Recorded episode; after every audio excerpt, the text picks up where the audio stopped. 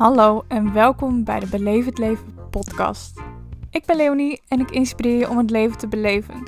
En dat doe ik onder andere door middel van inspirerende verhalen. In deze podcastaflevering spreek ik met Laura. Ze is een ondernemer, creatieveling, gepassioneerd over vroeg opstaan, zelfontwikkeling en mentale gezondheid. Ze helpt mensen om de keuzes te maken waar ze echt gelukkig van worden, in plaats van wat er van je verwacht wordt. En dat is wat we in deze aflevering bespreken over hoe Laura haar eigen geluk en intuïtie volgde.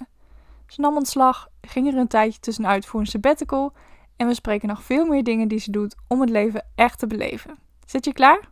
Komt-ie! Wat doe jij om het leven te beleven?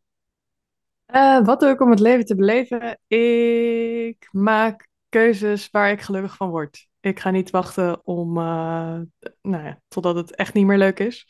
Maar zodra iets niet goed voelt, dan uh, ga ik iets anders doen. Top. Heb je daar ook Dat is eigenlijk... eh, de kern van het verhaal? ja. Eh, ja, en een van de voorbeelden daarvan is dat ik ehm, in november mijn baan heb opgezegd. eh, en als ondernemer aan de slag ben gegaan. En dat begon eigenlijk echt te kriebelen toen ehm, eh, in mei mijn zoontje werd geboren.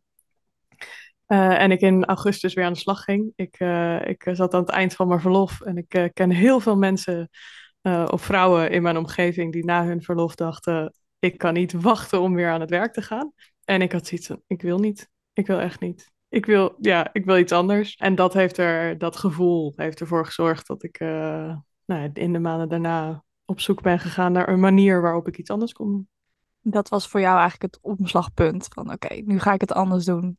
Ja, dat is wel denk ik een van de meest eh, drastische keuzes geweest. Eh, dus opslagpunten die je echt kan zien. Maar het heeft wel denk ik een langere aanloop gehad. Dus het, het gevoel is er niet zomaar gekomen.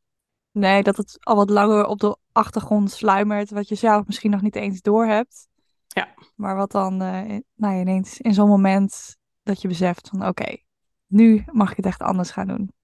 Ja, precies. En dat ik ook doorhad wat het was. Want ik wist eigenlijk altijd al wel van, nou, ik- ga een keer wat anders doen. Ik heb ook altijd gezegd, ik ga een keer ondernemen. Maar ik had nooit iets om in te ondernemen. Dus ja, dan ga je ook niks doen. Dus nu had ik echt door welke richting ik op wilde en welke kant ik op wilde. Eh, dus dan kon ik er ook echt daadwerkelijk een keuze in maken. En heeft het moederschap daarin ook veranderd? Of dat je anders tegen dingen aan bent gaan kijken of niet? Eh, ik wil heel graag zeggen nee. maar ik denk dat dat, dat, dat, dat heel onrealistisch is. N- ja, ja, het heeft het heel erg veranderd. Het heeft het echt heel erg. Het is weer een moment geweest in mijn leven waarvan ik dacht: waar doe ik het allemaal voor? Wat is nou echt belangrijk? En waarom zou je wachten om die verandering te maken? En het moederschap heeft ervoor gezorgd dat ik veel meer naar mijn intuïtie ben gaan luisteren. Dus veel minder met mijn hoofd denken, veel meer mijn, eh, mijn, eh, mijn gut feeling te volgen. En op basis daarvan eh, ja, te gaan leven. En daarop te vertrouwen dat als je dat doet, dat het dan ook wel goed komt. Ja, mooi, inderdaad. Ja, ik ben zelf geen moeder, dus vandaar de vraag. ik heb wel heel veel mensen omheen die moeder zijn, maar ik heb er zelf geen ervaring mee. Dus ik was wel benieuwd van, hey, verandert dat ook wat in je? Maar het verandert natuurlijk de hele wereld. Dus ja, natuurlijk verandert er van alles. Ja, en eh, ik had van tevoren echt zoiets van, nee joh, ik blijf gewoon mezelf. En ik, weet je, we hebben dan wel een kind, maar ik, eh, ik ben, eh, ja, ik ben toch mezelf. En ik, dat gaat me niet veranderen. Maar ja, dat is ehm, een beetje naïef van mezelf geweest, denk ik. Nou ja, als meer naar je intuïtie luisteren, dat is wel een hele mooie les eigenlijk om te leren van jezelf. In plaats van inderdaad alsmaar uit je hoofd en moeten, en, nou, meer gaan voelen en naar je intuïtie gaan luisteren.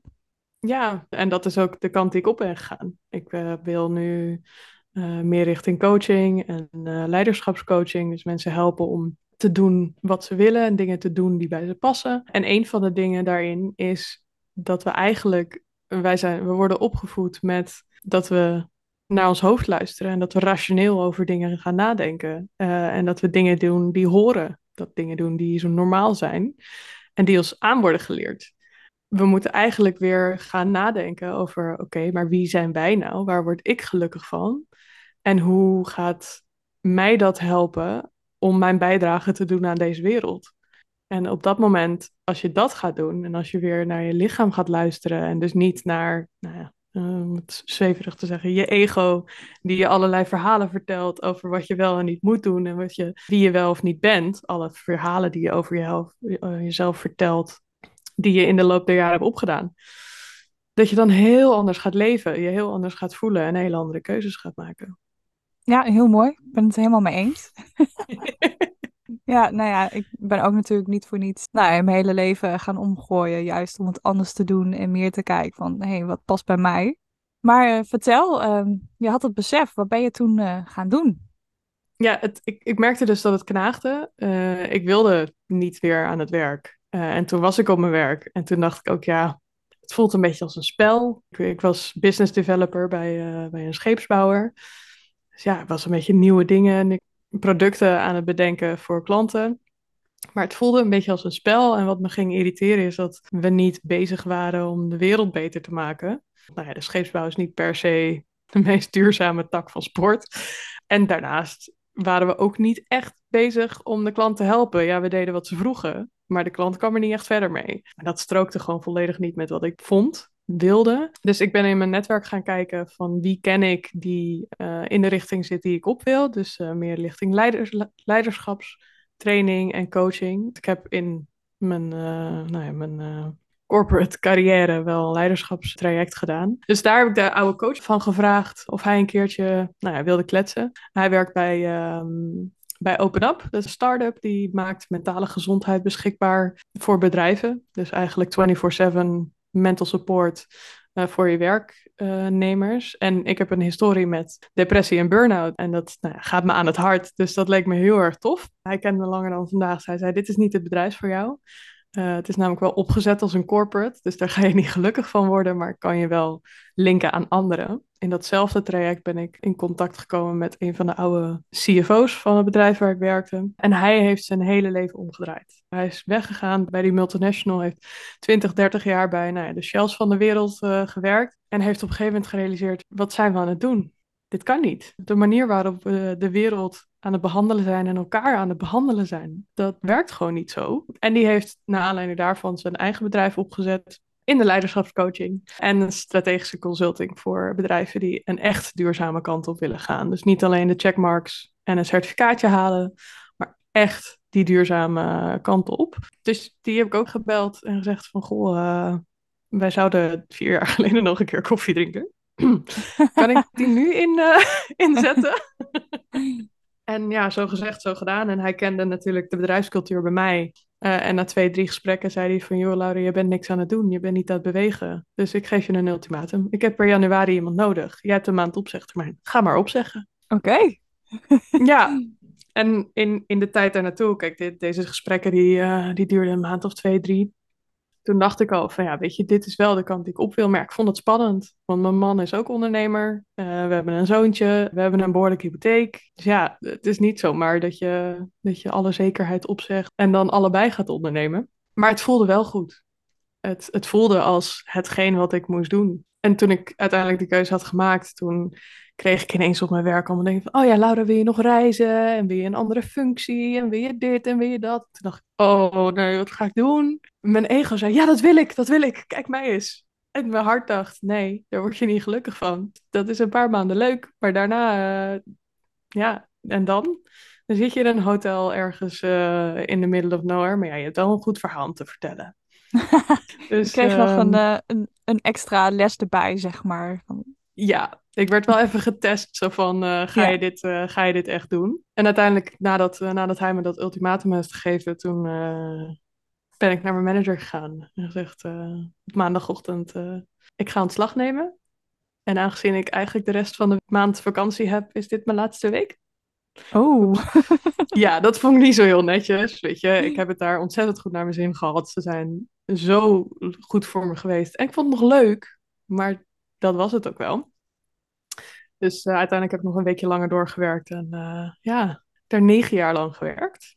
Oh. En dat was wel een ding voor mij om dat op te zetten. Ja. Um, maar hoe maar ja, voelde dat?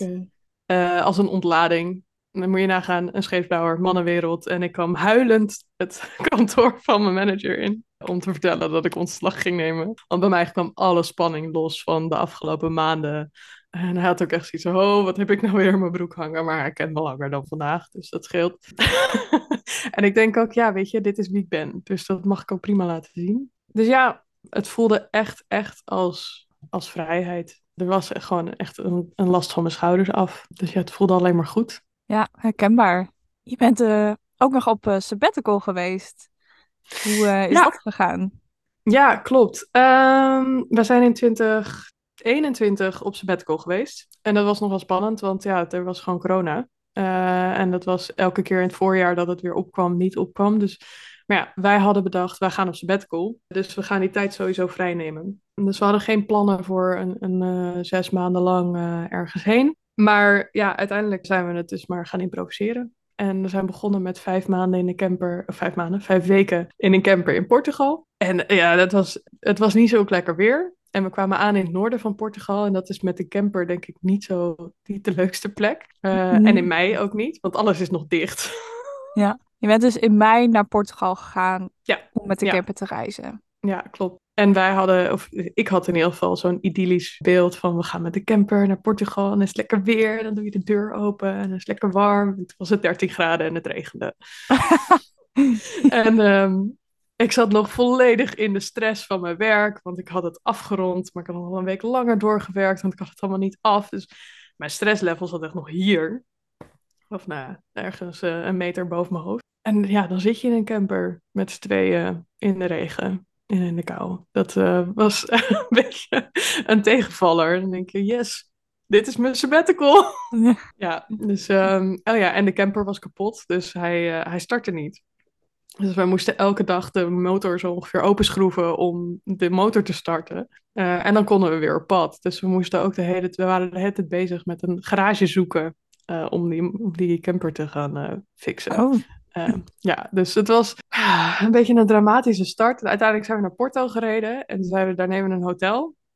Want we sliepen ook niet, want het bed was nou ja, een meter breed. Nou, met z'n tweeën is dat ook niet echt fijn en het was koud. Het is had je trouwens eh, de camper gehuurd? Nee, geleend van vrienden. Geleend. Ah. Ja, dus ja, dan zit je ook nog een beetje met het feit van, oh, jouw camper is kapot. Dus nou ja, dan Ja. gaan wij wel fixen. Ja, dat is wel Ehm. eh, vervelend, ja. Ik reis nu ook eh, met de camper, maar het, gaat, eh, even afkloppen. Het gaat al acht maanden goed met de motor. Natuurlijk heb je altijd wel kleine dingetjes die kapot gaan. Weet je, mijn bed is ook kapot. Maar Ja. geen onoverkomelijke dingen. Maar nou ja, een motor die kapot gaat, dat is toch wel... eh, Vrij essentieel. Ja, precies. Ja, dat klopt. Ja, dus uiteindelijk hebben we bedacht, we gaan naar Porto, daar nemen we een hotel en daar blijven we tot die gefixt is. En vanaf Porto zou het ook, eh, hoe meer we naar het zuiden gingen, beter weer worden. Dus dan zou het meer worden wat wij voor ogen hadden. Dus, eh, en dat hebben we gedaan en eigenlijk vanaf toen was het eigenlijk heel erg leuk. Vijf weken Portugal, ontzettend genoten. Maar wat zowel mijn man als ik zelf hadden, het heeft voor ons in de sabbatical minstens drie maanden gekost om echt echt te kunnen ontspannen en echt die stress kwijt te raken. En elke week zei ik weer tegen mezelf van, ik ben nu nog relaxter dan vorige week. Kan dat? Dus dat was al ook echt een grote eye-opener. Van oké, als ik zo gestrest word van mijn werk en van mijn leven aan zich, Ja.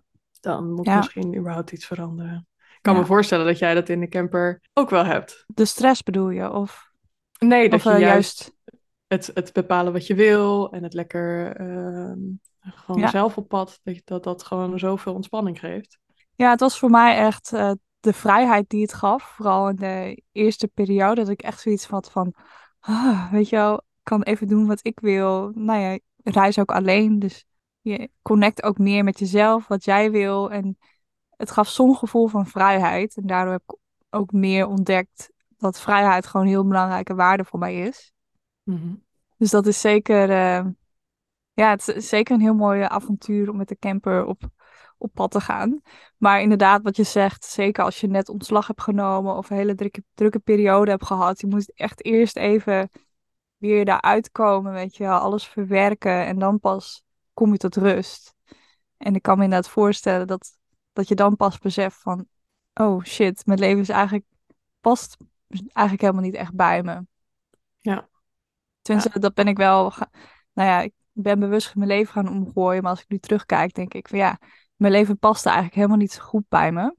En, maar dat Nee. is gewoon een soort automatisme die je volgt. Van je zoekt werk, een vaste baan, een huis en nou, je hebt al je vaste dingen en verplichtingen. En nu denk ik van ja, als ik terug ga, ik ga het heel anders doen. Ik ga, ik ga nooit meer terug naar het leven dat ik toen had. nee, ja, en het stomme is, dat, dat weet je dus niet van tevoren. Nee. En dat, dat weet je dus als je iets gaat veranderen en iets anders gaat doen. En dat is ook wat jij zegt. Van ja, weet je, ik wist het toen niet. Maar het is gewoon wat je wat je je pas beseft als je, als je die tijd voor jezelf neemt. Ja, dus een soort bewustzijn voor nodig. En soms ook een keerpunt in je hoofd van... hey, nu ga ik het anders doen. Anders dan word ik gewoon, nou in mijn geval, doodongelukkig. maar ehm, ja, heb je ook een mooi inzicht gehaald uit de sabbatical of het reizen? Ja, het grootste inzicht is denk ik dat wij gewoon echt wilden toewerken naar een ander leven. Uh, naar meer vrijheid, minder werken, niet meer vastzitten aan een baan. Ja, het, klinkt heel cliché, maar uit, uit de red race stappen. En dat, dat is het eigenlijk gewoon wel, weet je, helemaal. En dat was ook wat de geboorte van mijn zoontje heeft gedaan. Kijk, wij brengen hem nu samen naar de opvang. En dan gaan we hem om vier uur s middags halen. Ja, het is een beetje kneuterig, maar wij vinden het heel erg leuk. En dan doen we nog een kopje koffie bij, uh, bij het café hier om de hoek. Maar ja, ik hoef dus niet hem ochtends om half acht voor de deur te staan bij de opvang, omdat ik naar kantoor moet, omdat ik moet werken en dan vervolgens om vijf uur, half zes denken, oh shit, ik moet naar huis en dan in de file te staan en dan te bedenken, oh is de opvang nog open? En intussen zit mijn kind elf uur bij de opvang. Ja, dat is, dat is iets wat ik niet wil. En dat is wat dat, uh, de sabbatical gewoon voor ons heeft beseft. Wij gaan toewerken naar een ander leven. En voor mijn man was dat eerder. Die kwam terug van sabbatical en die, had, uh, nou ja, die kwam de deur binnen en die dacht... Nou, nee, dit ga ik niet meer doen. Dus die heeft binnen zes weken ontslag genomen. Dus dat was hem ietsje sneller dan, dan gepland. um, en ik, uh, ik een jaar later. Maar wel mooi dat jullie elkaar dan daarin zo kunnen vinden of hebben gevonden. Ook allebei ondernemer. Nou, het is denk ik ook wel belangrijk dat je allebei dezelfde waarden hebt en dezelfde ideeën over het leven. Ja, ja ik, denk, uh, ik denk dat het echt niet zou werken als je dat niet, uh, niet allebei hebt. Helemaal, ons doel is eind dit jaar ergens uh, een maand remote werken.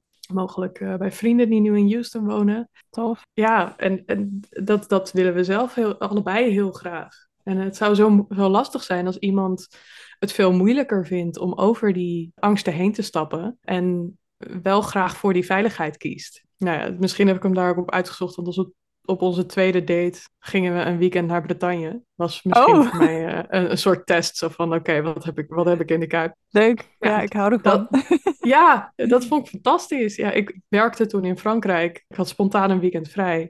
Ik zei, ja, ik kan in Nederland komen, maar dan ga ik ook met andere mensen afspreken. Maar je kan ook hierheen komen en dan rijden we vijf uur lang door. En toen zeiden ja, is goed. En toen hebben we gedaan alsof, alsof dat de normaalste zaak van de wereld was. Leuk. Ja, nee, het was, was echt heel leuk. Dus dat is wel uh, tekenend voor ons en uh, denk ik heel belangrijk als je, als je dit soort dingen wil doen. Ja, het reizen zit wel in het bloed, volgens mij, om maar zo te zeggen. Ja, zeker. Ja. En ja. Om jullie reis even af te maken, want je bent vijf weken met de camper door Portugal gegaan. En ja. toen? Nou, we zijn ook veel thuis geweest en dat vond ik eigenlijk heel fijn achteraf. Want um, ik denk dat veel mensen zes maanden weggaan en vervolgens niet meer terug willen. Want het, het, het reizen, het, zeg maar, het, het, leven op reis is heel anders dan thuis. En juist omdat we thuis waren, wisten we ook van, oh ja, dit is ook een leven wat je kan leven thuis. Maar we zijn nog twee weken naar Frankrijk gegaan om wijn te halen voor onze bruiloft. Want onze bruiloft hadden we al drie keer uitgesteld vanwege corona. Mm. Uh, en die zouden we in de sabbatical ook nog gaan vieren. We zijn vijf weken naar Costa Rica gegaan om onder andere drie weken lang Spaans te gaan leren. Dus dat was heel tof. Costa Rica is sowieso echt een heel fijn land. Super fijne mensen. Fantastisch klimaat. Toen hebben we onze bruiloft gevierd. Wat heel leuk was. Uh, want dat was precies op het moment dat alle coronaregels eraf gingen. Dus Ah. iedereen had heel erg zin in een feestje. Oh, Ehm, leuk. en- Ja. ja, en we hadden een locatie eh, op een koeienboerderij in Sneek, waar iedereen zijn camper of zijn caravan of zijn tentje kon opzetten en konden blijven slapen. Dus dat was echt, nou, mijn man is tot vijf uur doorgegaan. Ik was al zwanger, dus ik ben om half twee echt eh, op mijn laatste, op mijn tandvlees naar, naar de camper gekropen. Wel een heel leuk idee. Dat was heel tof. Dat zie ik mezelf Eh. ook wel gaan doen. Dat dan gewoon de camper neerzet en eh feestje. gezellig. Ja, het was heel erg leuk. En het is een beetje uit nood geboren, want na drie keer, we hadden eigenlijk een locatie in België. Een, een soort oud kasteel. En daar hadden we ook een, een, een grasveld waar mensen hun tent konden opslaan. Want dat, wilden we heel graag. Dat mensen gewoon konden blijven slapen en niet, nog, nou ja, niet om elf uur nog twee uur naar huis moesten rijden. Maar toen we het voor de vierde keer wilden verplaatsen, toen zei de locatie, ja, de regels zijn hier veranderd, dus wij voldoen niet meer aan de brandveiligheidseisen, dus wij kunnen geen feest meer geven. Dus we konden het eindelijk vieren, maar we hadden geen locatie meer drie maanden van tevoren. En dat is vrij kort dag in trouwland. Dus toen hebben we een berichtje op Instagram gezegd van oké, weet er iemand iets van een locatie ergens waar wij kunnen trouwen eind september. En toen kwamen twee mensen met deze, deze boerderij die nou, niet veel bruiloft te doen, want ook in de zomer zijn ze gewoon een camping. En dat, dat matchte heel erg goed. En wij konden precies doen wat we wilden. Een vriend van ons kon de catering doen. Dat wilden we ook heel graag. Ja, het was echt een hele goede match. Dus uh, ja, dat was echt een, eh, een heel leuk feest. Soms brengt het je leven je in een andere richting, maar dan pakt het wel mooier uit dan je van tevoren misschien hebt bedacht. Ja, zeker. Ja. Want ik ben heel blij met hoe het nu gegaan is. En daarna zijn we nog uh, een weekend naar Disney geweest en uh, drie weken naar Kreta op huwelijksreis. Dat klinkt uh, als, om even in de termen te blijven, als het leven beleven. ja, zeker. ja, want, want hebben jullie nu ook nog dingen op de bucketlist staan? Ja, zeker, altijd. En ik, doe niet zo heel erg aan een bucketlist, want ik vind dat je gewoon nu moet doen wat je wil doen. En uh, ja, stel, er gebeurt morgen iets waardoor ik uh, er niet meer ben, dan ben ik ook blij. Of dan ben ik gelukkig. Maar nee, ja, er staat nog zoveel op de planning uh, of op de, op de bucketlist. Sowieso winters in een warm land gaan spenderen. Nou, wat ik zeg, ik ben gevoelig voor mijn mentale stemming. Dus de winter in Nederland is niet per se heel goed voor mij. Dus in de winter ergens anders zitten lijkt me heel fijn ja, dat is het eigenlijk, denk ik. Ik heb geen grote dingen waarvan ik denk, dat moet ik nog doen. Het mogen natuurlijk ook kleine dingen zijn. We willen altijd hele grote dingen op de bucketlist zetten, maar het kunnen ook altijd hele kleine dingetjes zijn, vind ik in ieder geval. Ja, en als ik nu bedenk, niet zo'n klein dingetje, maar we willen graag een, een, we zouden graag een tweede kindje willen. Dus dat, uh, nou en iets waar ik denk ik heel trots op ga zijn als ik het heb gedaan. Maar waar ik best wel een beetje tegenop zie, is dat ik de Alpe 6 op ga hardlopen op 1 juni. Oh, um, ja. En dat is voor mij enerzijds een doel voor mezelf om weer fit te worden. Nou, een jaar na mijn bevalling zou ik dan de Alpe 6 oprennen. En ik heb half marathons gerend. Maar ja, een zwangerschap en bevalling tussendoor doet niet per se wonderen voor je lichaam. Nee. um, en uh, ik ben zowel mijn, mijn vader als mijn schoonmoeder verloren aan kanker. Uh, dus dit leek me een heel mooi doel. Een hele goede combinatie voor mezelf. Om mezelf weer te motiveren om te gaan trainen. En een bijdrage te leveren aan een goed doel. Uh, ja. En dat doe ik nog met mijn oude, met mijn, voor mijn oude werkgever. Ik mocht nog meedoen, dus dat is echt heel tof.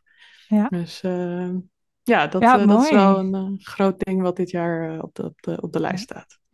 Ja, en het is ook wel ehm, nou ja, beide kanten inderdaad voor jouw motivatie. Ook dat je zelf een doel stelt, je wilt fitter worden en dat er ook iets tegen, of niet tegenover staat, dat je een stok achter de deur hebt. Dat is hem. Ja.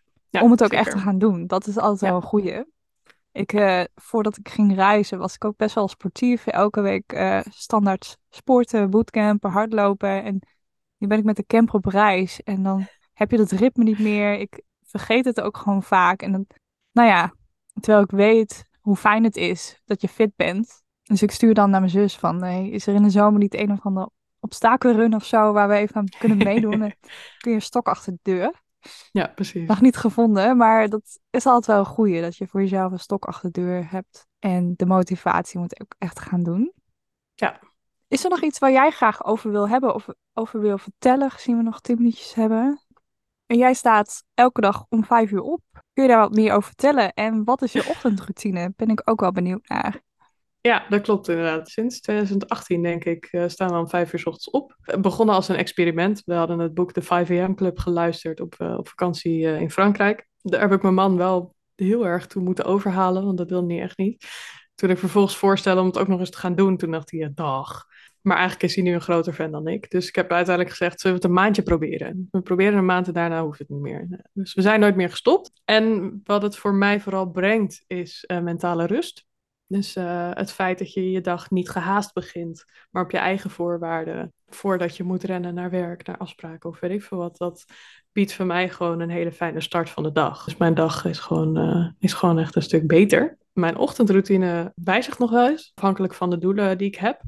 Uh, want ik probeer s ochtends te doen wat ik het belangrijkste vind zodat je dat niet meer later op de dag hoeft te doen. En je dus niet druk hoeft te maken van ik moet nog sporten, ik moet nog dit doen, ik moet nog dat doen. Dus ik sport nu s ochtends. Uh, ik ga drie keer in de week hardlopen en drie keer in de week naar de sportschool. De sportschool gaat helaas pas om zes uur open. Maar um, nooit gedacht dat ik dat zou zeggen overigens. Nee. Want ik was vroeger echt het voorbeeld geen ochtendmens, avondmens. Gaat toch niet eerder opstaan dan nodig? Ben je gek? Ja, nu is mijn ochtendroutine. Ik journal, ik uh, mediteer uh, en dan ga ik sporten. En als ik dat, uh, die, die drie dingen gedaan heb, dan, dan ben ik blij. Ja, een goed begin van de dag. Ja, zeker. Ja, en daar ben ik ook achter gekomen hoor. Ik nou, toen ik nog in loondienst was, ik merkte op een gegeven moment dat ik elke dag een beetje negatief opstond, heel veel in mijn hoofd zat. En dat ik toen dacht van oké, dit kan anders. Nu ben ik niet zo vroeg op gaan staan, want dat zie ik mezelf ook nog niet doen. maar wie weet, hè, als je jezelf een doel stelt, als je het wilt, kun je het altijd uh, waarmaken. Maar ja, alleen al uh, door iets eerder op te staan, even te journalen, weet je wel, nou ja, positief te beginnen, dat geeft al zo'n andere start aan je dag. Ja, en ik krijg dan ook vaak de vraag van ja, waarom om vijf uur? Ik zeg ja, dat, dat, maakt eigenlijk helemaal niet uit. Of je nou om vijf uur, half zes, zes uur opstaat. Als je maar even iets eerder wakker wordt dan dat nodig is, om datgene te doen wat jij belangrijk vindt, dan gaat je dag gewoon anders aanvoelen. En ga je dan ook vroeger naar bed? Ja, zeker. Wij uh, gaan om half negen naar bed en om negen uur slapen. Oh. En um, nou, kijk, in coronatijd was dat helemaal geen probleem, want toen kon je toch helemaal niks. Dus van die hele avondklok hebben wij uh, nooit last gehad. En eigenlijk nu we een zoontje hebben, ook niet. Want ja, uh, je moet gewoon wat meer slapen. Als hij wakker wordt, dan ga je, slaap jij minder. Dus in het begin sliep ik van, uh, toen hij net geboren was, van 9 tot 7. En dan kreeg ik ook gewoon nog 7 of 8 uur slaap. Dus ik denk juist dat die routine me heel erg heeft geholpen in, in de tijd dat hij net geboren was. Maar ja, dus wij gaan inderdaad wel vroeg naar bed. Maar ja, ik ga ook wel eens uit eten. Of ik ga een keertje stappen. En dan ga ik wat later naar bed. Maar dan pak ik het gewoon de volgende ochtend of de volgende dag weer op. En het belangrijkste voor mij is wel dat ik gewoon uh, zeven of acht uur kan slapen. Je wilt hier ook andere mensen mee inspireren. Ja, dat klopt. Dus naast mijn... Uh, ik heb nu een klus voor een ZZP-klus voor 24 uur in de week. En daarnaast heb ik uh, mijn bedrijf Start at 5 am. En daarmee bied ik cursussen en uitdagingen om, uh, om om vijf uur op te staan. Dus zo ben ik nu bezig met een, uh, een 5 am experience. Dat is dan een vijfdaagse. Dan ga je vijf dagen om vijf uur opstaan. Voor startende ondernemers dit keer. Uh, dus ondernemers die nog in loondienst zijn. Die juist heel slim moeten omgaan met hun tijd. Die, met hun ga ik volgende week de dag beginnen met hun bedrijf. Zodat ze eerst aan hun eigen bedrijf werken. En dan pas voor hun baas aan de slag gaan. Oh, kijk aan. En kun je in één zin vertellen waarom zouden mensen het ook moeten doen of moeten meedoen? Ja, het belangrijkste is ownership van je dag. Een, een voldaan gevoel de rest van je dag. Duidelijk, dat is wat mensen onderschatten. Ja. ja, zeker weten. Welke tip geef jij andere mensen om het leven meer te gaan beleven? Ga naar je intuïtie luisteren. En maak keuzes op basis van wat je voelt. Punt, helder. en wat was jouw geluksmomentje van afgelopen week? Nou, gisteren was het fantastisch weer. En ik zat de hele dag binnen en ik denk, ik moet nog allemaal dingen doen. En toen appte mijn man, die had papadag met ons zoontje, zat hij op het terras. En die stuurde een veel te leuke foto in de zon. Toen dacht ik, ik kan echt wel even een half uurtje buiten koffie drinken. Dus toen ben ik even gezellig met hun een half uurtje op het terras gaan zitten. Zo zie je maar dat genieten en het maken van je eigen keuzes al in kleine dingen kan zitten. En dat is ook wat Laura graag doet. Ze deelt graag haar eigen ervaringen en organiseert cursussen en challenges om jou te inspireren. Een daarvan is de 5am Experience. Dus als je ondertussen ook geïnspireerd bent om vroeg op te staan, neem dan zeker een kijkje op haar Instagram started5am. De linkjes vind je uiteraard weer bijgevoegd. Laat ook zeker even weten welk inzicht jij hebt gehad uit deze podcastaflevering. Leuk als je me komt opzoeken via Instagram, Beleef het Leven. En dan zou ik zeggen, bedankt voor het luisteren en tot de volgende. Doei doei!